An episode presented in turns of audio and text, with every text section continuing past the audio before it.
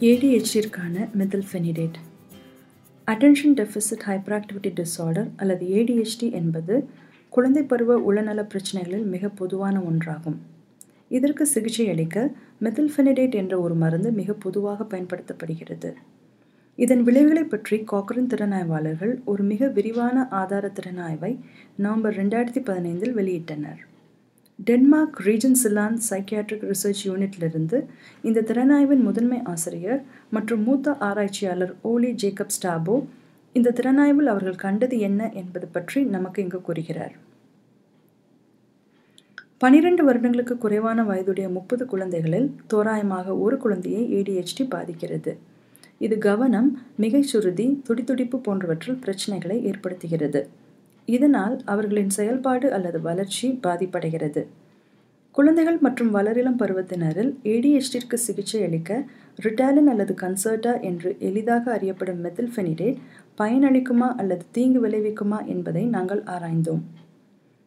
ஐம்பது வருடங்களுக்கு மேலாக ஏடிஎஸ்டி சிகிச்சைக்கு மெத்தில்ஃபெனிடேட் பயன்படுத்தப்பட்டு வந்துள்ள போதிலும் இன்னும் இது பற்றி மிகவும் தெளிவற்ற நிலையே எஞ்சியுள்ளது என்று நாங்கள் கண்டோம்.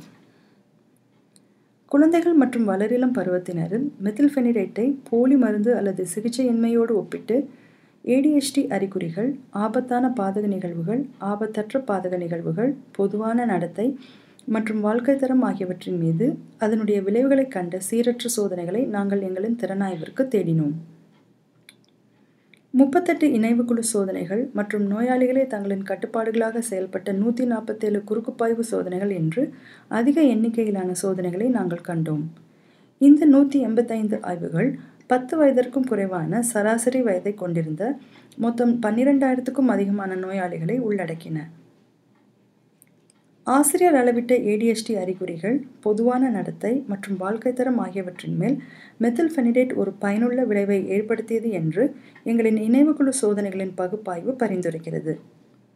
மெத்தில்ஃபெனிடேட் ஆபத்தான பாதக நிகழ்வுகளை அதிகரித்தது என்பதற்கு எந்த ஆதாரமும் இல்லை.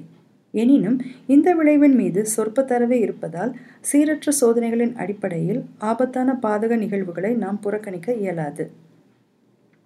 மெத்தில்ஃபெனிடேட் ஆபத்தற்ற பாதக நிகழ்வுகளை அதிகரிக்கும் அபாயத்தோடு தொடர்பு கொண்டிருந்தது.